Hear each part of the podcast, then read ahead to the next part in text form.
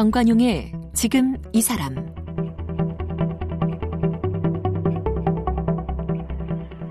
여러분 안녕하십니까 정관용입니다. 우리가 사는 그 집, 집의 개념은 동굴에서 시작됐답니다. 아, 동굴에서 피운 모닥불이 최초의 난방이자 조명이라고 하고요. 조금 더 멋스러워지고 지혜로워진 인간이 어두운 동굴에서 나와서 나무와 돌로 집을 짓기 시작했죠. 자, 건축물의 역사는 이렇게 시작됐습니다. 또 먹고 사는 방법이 사냥이나 열매 따먹는 것에서 가축 기르고 농경 기술을 익히면서 여러 사람들이 한 곳에 모여 살게 됐고 이것이 또 도시의 시작이죠. 사람들이 모여서 도시가 형성되고 상업이 발달하면서 이 도시의 빈 공간에는 지역의 개성을 담은 건축물들이 지어졌고 어떤 건축물은 꽤 웅장해서 그 지역의 랜드마크가 된 곳도 있고요. 우리는 내가 사는 집을 비롯해서 도시에 세워진 건축물에 머물고 또 도시의 빈 공간을 누비면서 도시와 함께 성장하고 있는데 여러분은 도시의 어떤 공간에 애정이 있으신가요? 자, 홍익대학교 건축대학 교수 유현준 건축가는 아, 나에게 의미 있는 공간은 내가 소유한 공간이 아니라 내가 시간을 보낸 곳이다. 이렇게 이야기하네요. 오늘 이 공간을 사랑하는 건축가 유현준 교수를 함께 만나봅니다.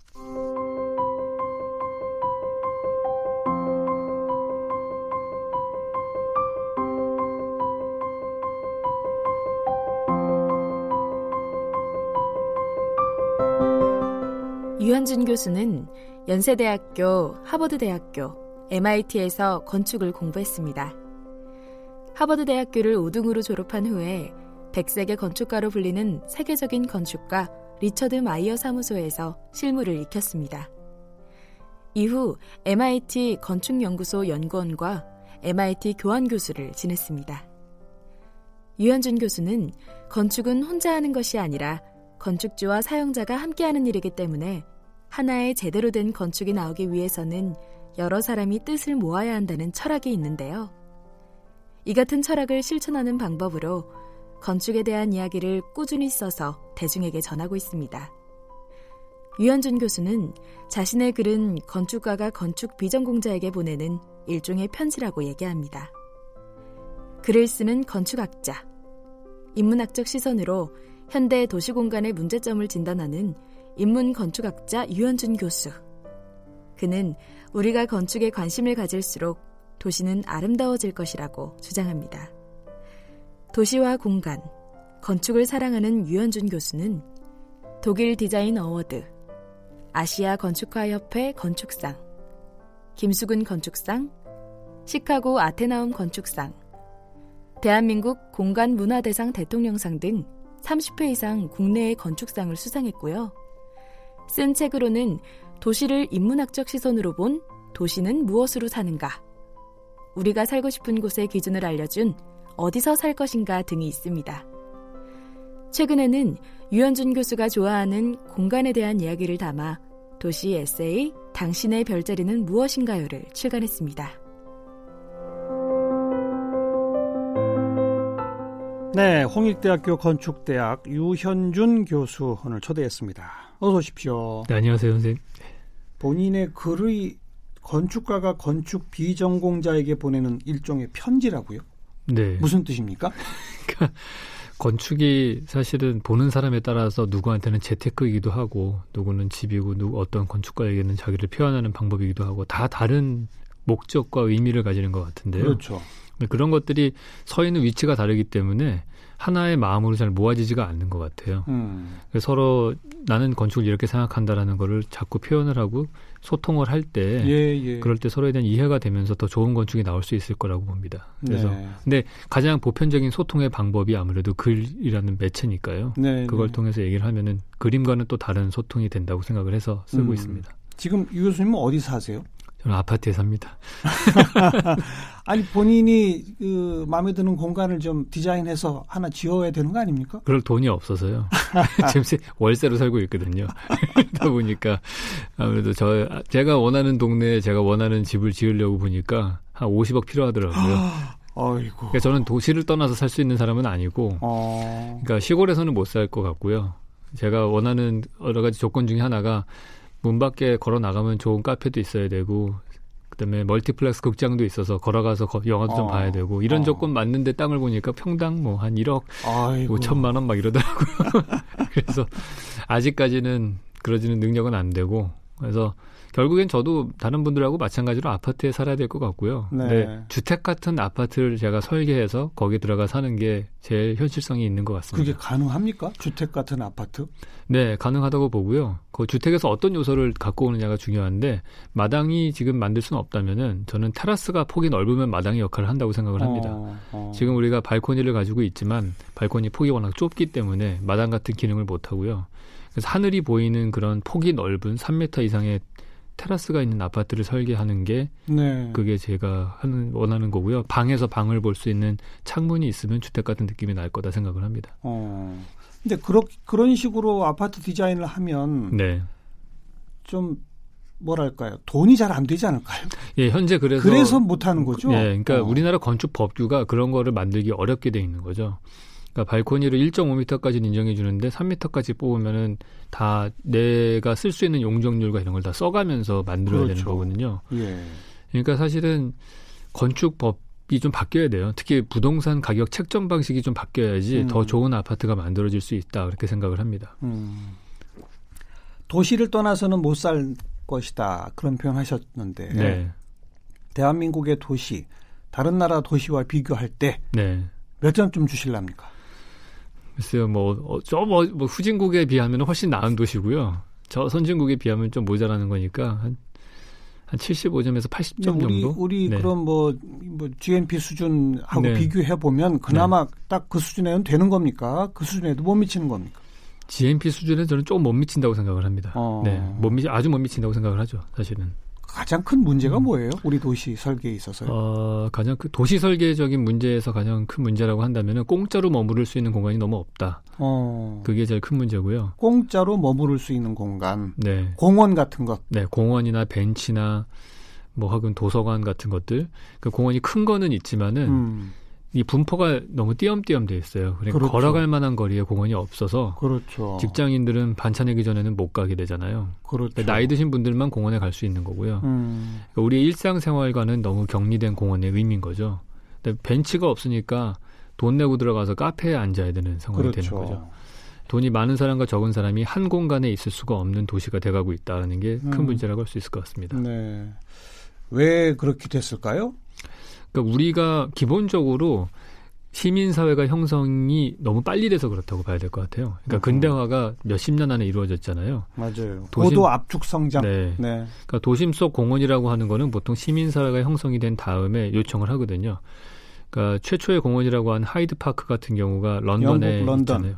거기는 1688년도에 이미 명예혁명이 성공을 해서 왕의 권위가 권력들이 귀족과 시민으로 내려오기 시작을 했기 때문에 왕의 사냥터로 쓰던 땅을 뺏어서 시민공원으로 바꾼 케이스가 되는데 아. 그게 우리나라는 60년대 이후에 근대화가 됐으니까 예. 빨리 집을 다 짓다 보니까 시민사회 형성되기 전에 다 완성이 돼버린 거죠 어. 도시라는 게 그래서 어. 공원의 필요성이라는 거를 별로 못 느꼈고요. 과거에는 특히 우리가 다 마당이 있는 집에 살았기 때문에 네. 더욱더 그런 필요도 못 느꼈던 것도 있고 그렇습니다. 네.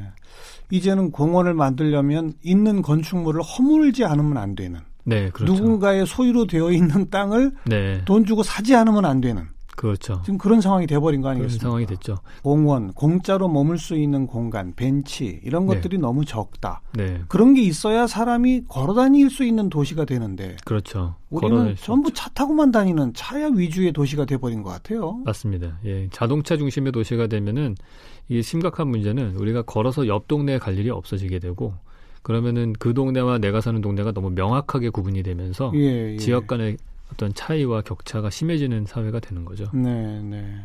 게다가 뭐 아파트에 살고 계시다고 하니까 네. 우리 그 아파트 단지 네. 이것도 문제 아닙니까? 아파트 단지가 점점 폐쇄적으로 돼간다는 게 큰 문제죠. 그러니까요. 네. 그것들이 일종의 현대 사회를 한마디로 표현하면은 저는 집단 이기주의의 사회라고 생각을 해요. 음. 그게 건축으로 치면은 아파트 단지로도 표현이 될 수 있고 어떤 특정 뭐 노동 집단들이 자기들의 이익만을 위해서 변화를 잘 거부하는 것들도 있고, 그러니까 여러 가지 것들이 지금 어떻게 보면 SNS 덕분에 사람들이 결속이 쉬워졌기 때문에 네. 예전과는 달리 집단 이기주의를 뭉치기도 좋고 또 표현하기도 좋은 시대가 됐기 때문에 그런 갈등이 지금 과도기적인 상태에서 많이 나타나고 있지 않나 그런 생각을 합니다. 아파트 단지 안에는 자기들끼리 공원도 만들고 네. 또 요즘은 뭐 커뮤니티 센터 이런 네, 것도 뭐 되게 많이 만들고 그러나 네. 그 단지 안에는 다른 사람들은 못 들어가게 하고 그렇죠. 예. 못 그러니까, 들어갈 뿐만 아니라 그 단지가 크면 그 단지를 뭐 걸어서 옆으로 지나갈 일이 없어요. 맞습니다. 전부 담벼락으로 쳐져 네, 있어가지고. 그러니까 가게가 없으니까 사람들이 걸을 일이 없는 거죠. 그렇죠. 네. 상가에 다 가게는 모아져 있기 때문에. 예, 예. 그러니까 말씀하신 대로 되게 중요한 지적인데 상가를 한쪽에 집중시키는 것보다는 담장을 따라서 1층 연도형 가로를 만든다든지 음. 혹은 담장 대신에 사실은 그, 그 공사비가 있으면 벤치를 만들어서 어. 길 가는 사람이 앉을 수 있게 해준다든지 그러니까 그런 장치들이 필요합니다. 사회가 사실은 그런 얘기가 있습니다. 어리석은 자가 담장을 자꾸 세운다. 어. 현명한 자는 다리를 만들고. 어허. 그러니까 지금 현대 사회는 담장을 너무 많이 만드는 사회가 돼가고 있다는 게 우려스러운 부분이긴 합니다. 왜 그럴까요? 글쎄요. 그냥 격리되고 싶어서인가요? 그러니까 사람들의 본능인 것 같아요. 사실은 본능적인 차원에서 나를 남들과 구분되게 하고 싶다. 음. 그것들이 우리가 쓰는 언어나 복장이나 사는 동네나 이런 걸로 계속해서 나누고 싶어 하는데 이제 그게 어떻게 보면은 현대 사회에 와서는 뭐 많이 인정이 되는 사회가 된 거죠. 그리고 담장을 세우고 격리되고 경비 아저씨를 몇 차례를 둬야지만 통과할 수 있게 하고 그런 부분들이 그거는 뭐 인간의 본능에 따라서 움직이는 것 같고요. 음. 그래서 어느 정도는 그런 부분들은 건축 법규나 이런 데서 룰을 정해서 뭐 약간 그쪽도 사실 윈윈할 수 있고 예를 들어서 커뮤니티 센터를 내부에다 두는 대신에 예. 그거를 대로변에 누구나 들어와서 쉴 수 있는 공공 도서관으로 만들면 예. 용적률을 뭐 5%를 늘려준다든지 그, 높이 제한을 그렇죠. 10m를 풀어준다든지 어. 이런 인센티브를 만들어 준다면 지금 그런 제도가 없죠. 없죠. 예. 어. 그러니까 사실상 그냥 울며 겨자 먹기식으로 뭐 그냥 공개 공지라고 그래서 내놓는 게 있습니다. 15% 정도. 근데 그거는 정말 그냥 마지못해 내놓는 걸로 음. 끝나거든요. 음, 음. 예, 그런 거를 좀 적극적으로 당근을 좀 만들 필요가 있다. 네. 그런 생각이 들어요. 좋은 아이디어 같아요. 네. 아파트 단지가 공공성을 높이 구현하면 할수록 네. 규제를 풀어주겠다. 네, 네, 그렇죠. 어. 그리고 우리 유현준 교수께서는 우리 학교 디자인, 학교 네. 그 건축 에 대해서 주로 많이 지적을 하시던데. 네, 학교가 또 심각한 문제죠. 어떤 문제를 갖고 있습니까? 일단 너무 다 획일화되어 있다는 게 음. 문제인 것 같아요. 저희 모든 국민들이 다 12년씩을 다 초중고 학교를 다니게 되는데 그 모든 학교가 다 똑같이 생겨 있고 이게 점점 고층화되다 보니까 운동장 하나만 겨우 남겨놓고 4층짜리 건물이 들어서니까 네. 이 아이들이 교실 밖에 나올 일이 거의 없다고 봐야 됩니다. 애들이 10분 쉬는 시간 동안에 나올 일이 없고 그리고 다 똑같이 생기고 다 똑같은 교복을 입고 똑같은 식판에 똑같은 음식을 배급받아서 먹고 있고 음. 그러니까 이 아이들이 다양성을 경험해 보지 못하기 때문에 나와 다르다라는 거를 다 수용하지를 못하는 것 같아요. 다 틀렸다고 생각을 하고 음. 그래서 점점 획일화된 사고방식을 요구하고 그게 저는 그런 아이들이 나중에 사회에 나갔을 때에도 다양성을 수용하지 못하는 쉽게 말해서 나와 다른 생각을 가진 사람과 대화가 잘 이루어지지 않는 네. 그런 갈등이 많아지는 사회가 될 수밖에 없다 생각을 합니다. 우리 학교 건축의 기본 구조는 그 군대 막사하고 비슷하지 않아요? 거의 똑같다고 봐야죠. 네. 연병장과 막사와 똑같죠, 사실. 그죠? 네.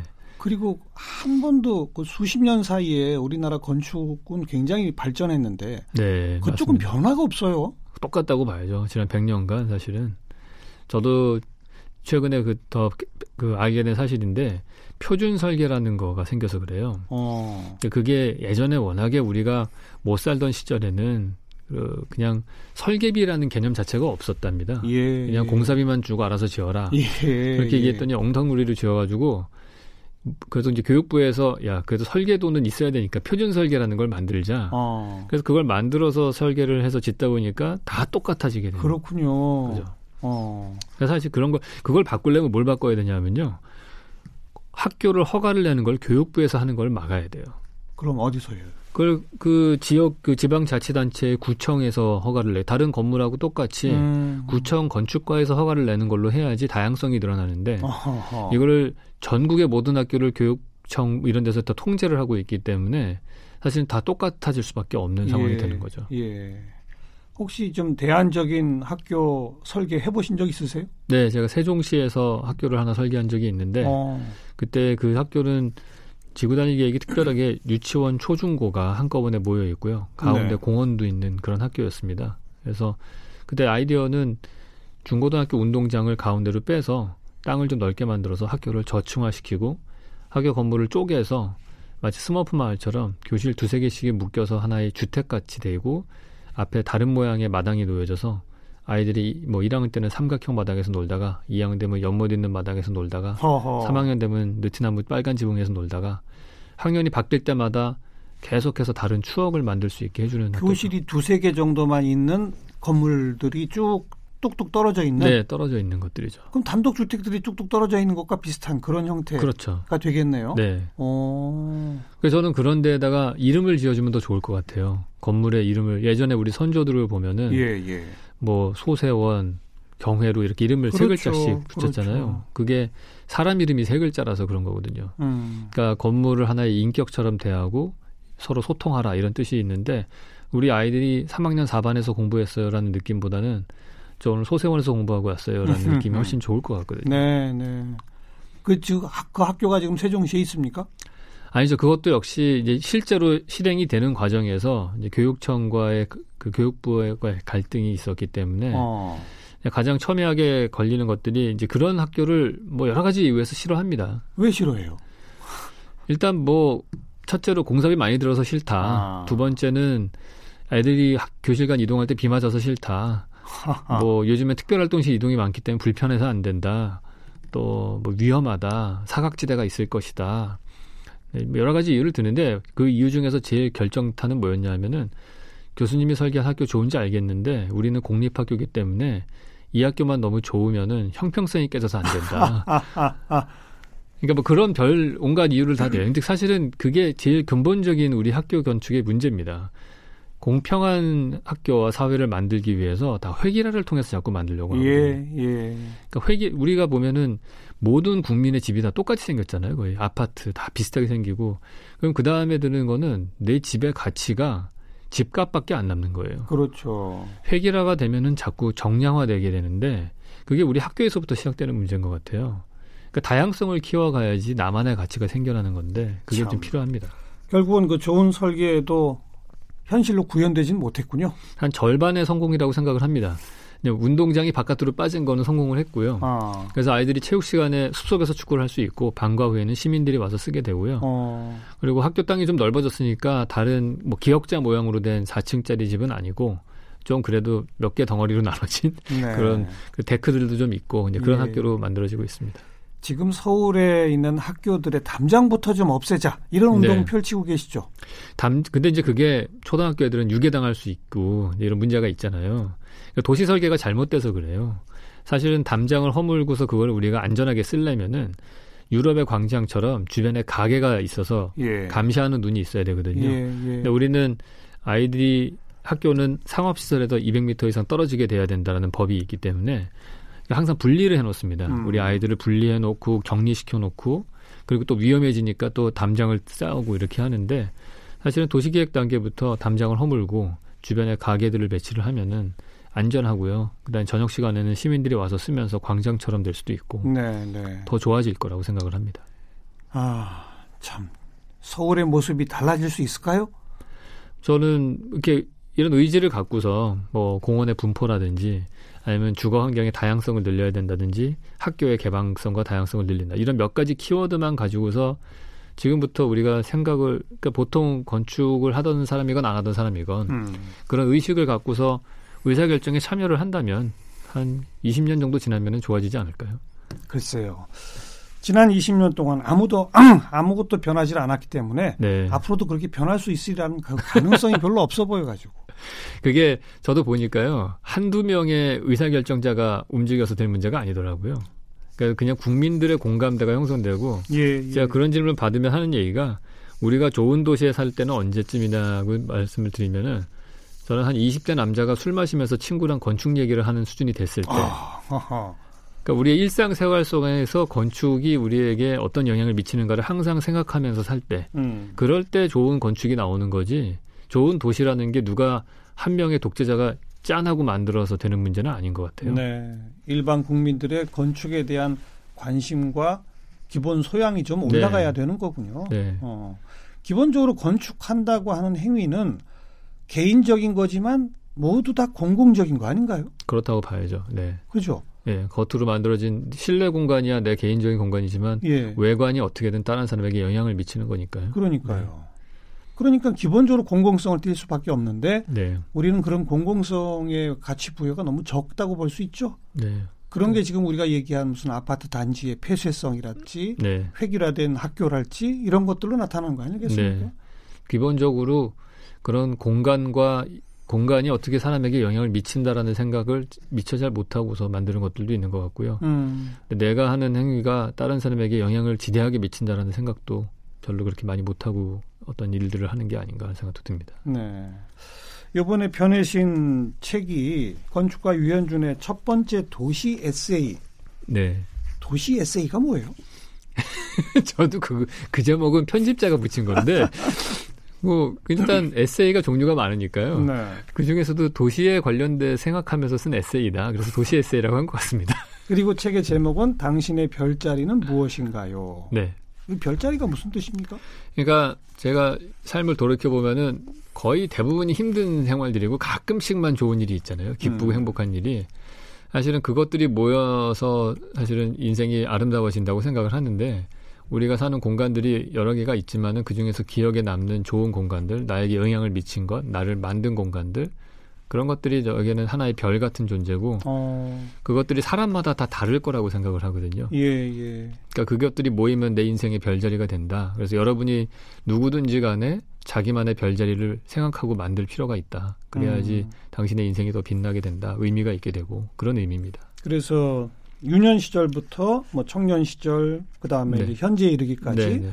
어, 유현준 교수한테 영향을 미친 어떤 공간들, 장소에 네네. 대한 에세이군요. 그렇습니다. 예. 유년 시절은 뭐 마루, 마당, 골목길. 네. 그때는 단독주택에 사셨나 봐요. 네, 그렇습니다. 단층짜리 단독주택에 살다가 2층짜리 집으로 이사 갔다가 음. 네, 아파트로 이사를 갔죠.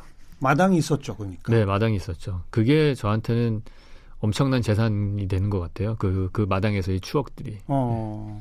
네. 형하고 지냈던 것들, 뭐 꽃밭, 연못, 뭐 그네 이런 것들이 있었던 게 지금 생각해 보면은 엄청나게 작은 공간이더라고요. 그게 어허. 별로 크지 않은 뭐한열평 남짓한 공간일 텐데 거기서 엄청난 많은 추억들이 만들어진 걸 봐서는 그게 이제 야외 공간의 중요성이라고 생각을 합니다. 마당 그리고 골목. 네. 우리가 다 잃어버린 거잖아요. 그렇죠. 옛날엔 다 있었는데. 다, 그렇죠. 다 지금 멸종했죠, 지금. 예, 예. 그래서 다 익선동 같은 데 가서 골목길과 마당을 보고 싶어 하는 것 같아요. 그렇죠. 그 다음에 내겐 너무 특별한 도시의 요소들 해서 쭉 보니까 마포대교 난간, 한남대교 다리 밑 공간. 네. 다리를 좋아하세요? 다리 밑에 교각과 물을 좋아해서 그런 것 같습니다. 어. 그 한남대교 다리가 콘크리트 교각으로 서 있잖아요. 예, 예. 근데 그걸 보면은 저는 물 가운데 있는 쭉 몇십 개가 이렇게 도열해 있는 교각을 보면은 음. 그 이집트 신전 기둥을 보는 것 같은 아하. 그런 느낌이 들어요. 되게 왜냐면 그 다리 밑이라는 공간이 특이하게 서울이 가장 교통량이 많은 한남대교인데 그 밑에 가면 사람이 한 명도 안 보입니다. 그렇죠. 차도 안 보이고. 그렇죠. 그러니까 정말 명색 명상을 하기에 음. 사색하고 음. 명상하기 제일 좋은 공간이 그런 공간이에요. 어. 그러니까 제가 말하는 등잔 밑 같은 공간들 그런 공간들이 도시 곳곳에 있거든요. 사실은 그 공간을 많이 아는 사람이 부자인 거예요. 음. 내가 소유하고 있지는 않더라도 내가 마음대로 쓸 수 있는 그런 공간들을 많이 알아두는 게 재산이 되는 거죠. 네, 네. 늦은 밤 공항 이런 것도 있네요. 네. 거기도 조용하죠. 그러니까. 조용하고 엄청나게 큰 최적인데 거의 제가 다 쓸 수 있는 공간이 되죠. 늦은 밤에 가면. 어. 뭐 에어컨도 일, 잘 나오고. 그럼 일부러 가세요? 그럴 때? 네. 일부러 특히 답답할 때. 어. 저는 공항이 이 시대의 땅끝 마을이라고 생각을 해요. 해남이나 이런 데가 아니고 지금은 사실은 우리가 이 땅을 떠나 대한민국은 거의 섬이라는 거나 비슷한 건데 예, 예. 이 섬을 떠나려면 공항을 가야 되잖아요. 예. 그러니까 공항이 땅끝 마을이라는 생각이 들고요. 거기 갈 때 뭔가 해방감을 느끼고 그렇습니다. 어, 비행기 타러 가는 게 아니라 네. 그냥 그냥 뭐 특히 여름철 더울 때 그럴 때 딱 가면 좋아요. 네. 시원하고. 늦은 밤에. 늦은 밤에 가면은 보통 비행기가 도착하는 것만 있어서 1층만 붐비고요. 네. 2층 대합실은 한산합니다. 어. 그런데 가면 좋습니다. 좋은 아이디어네요. 네. 또 연인을 위한 도시의 시공간이라는 네. 챕터에서는 2초 텐트 예찬? 네. 이게 뭐예요? 이초 텐트가 뭐냐면은 한 두 명 정도 들어가는 텐트인데 이렇게 펼치면 2초 만에 팍 펴지는 텐트예요. 어, 알아요, 알아요. 네, 근데 그게 우리가 현대 사회가 보면은 자연을 만날 수 있는 공간이 다 공공의 공간밖에 없습니다. 마당은 예전에 저희가 속옷바람으로 나갔는데 음. 지금은 다 화장을 하고 옷을 차려입고야만 자연을 만날 수가 있잖아요. 공원이 다 공공장소니까. 그렇죠. 공원이나 예. 뭐 등산을 가든지 다. 예, 예. 근데 텐트를 치면은 그 공공의 공간에 나만의 사적인 공간을 만들 수 있는 방법이에요. 맞아요. 어. 그게 상당히 가장 손쉬운 방법으로 만들 네. 수가 있고요. 그 한강 시민공원 이런 데 가면 네네. 요즘은 그냥 돗자리만 갖고 오시는 분들뿐 네. 아니라 그 텐트 갖고 오시는 분들 있더라고요. 네. 내 집을 마당 있는 집이 생기는 거죠. 그, 어. 그 자리에서. 네, 네. 또 특히나 텐트 같은 거 우산도 그렇고요. 이렇게 음. 둥그렇게 돼 있잖아요. 지붕이. 예, 뭐 성당의 도움 성당 도움 건축 같은 그런 평소에 우리가 느껴보지 못하는 맨날 직육면체로 되어 있는 공간에만 있다가 네네. 네. 그 텐트에 가면은 아주 새로운 공간감을 느낄 수가 있죠. 음. 그 조금만 생각을 바꾸면 이렇게 네. 이 복잡한 도시 한복판에서도 나만의 공간을 네. 만들어내고 찾아볼 수 있다. 네네 그렇, 그런 거군요. 그렇습니다. 어 좋으시겠어요. 다닐 곳들이 많으셔서. 네, 그, 그지만 결론은 시간이 있어야지 그게 가능하다. 네. 아까 그 다리 얘기 나올 때 문득 네. 떠오른 어떤 그 괴짜 선배 한 분이 네. 비 오는 날 양화대교 밑 그 다리 밑에서 만나는 모임 이런 아, 모임 한번 하자. 어, 그 되게 좋은 생각인데요. 거기만 비가 안 오는데 빗소리. 그게 현대식으로 치면 정자 같은 공간인 거예요. 그러니까요. 물이 보이고 어. 비를 피할 수 있고 좋은이 뭘 멋을 아시는 분이시네요. 앞으로 비가 오는 날은 네. 다리 밑으로 가고요. 네. 한밤중에는 공항으로 가고요. 네. 네, 홍익대학교 건축대학 유현준 교수를 함께 오늘 만났습니다. 고맙습니다. 네, 감사합니다.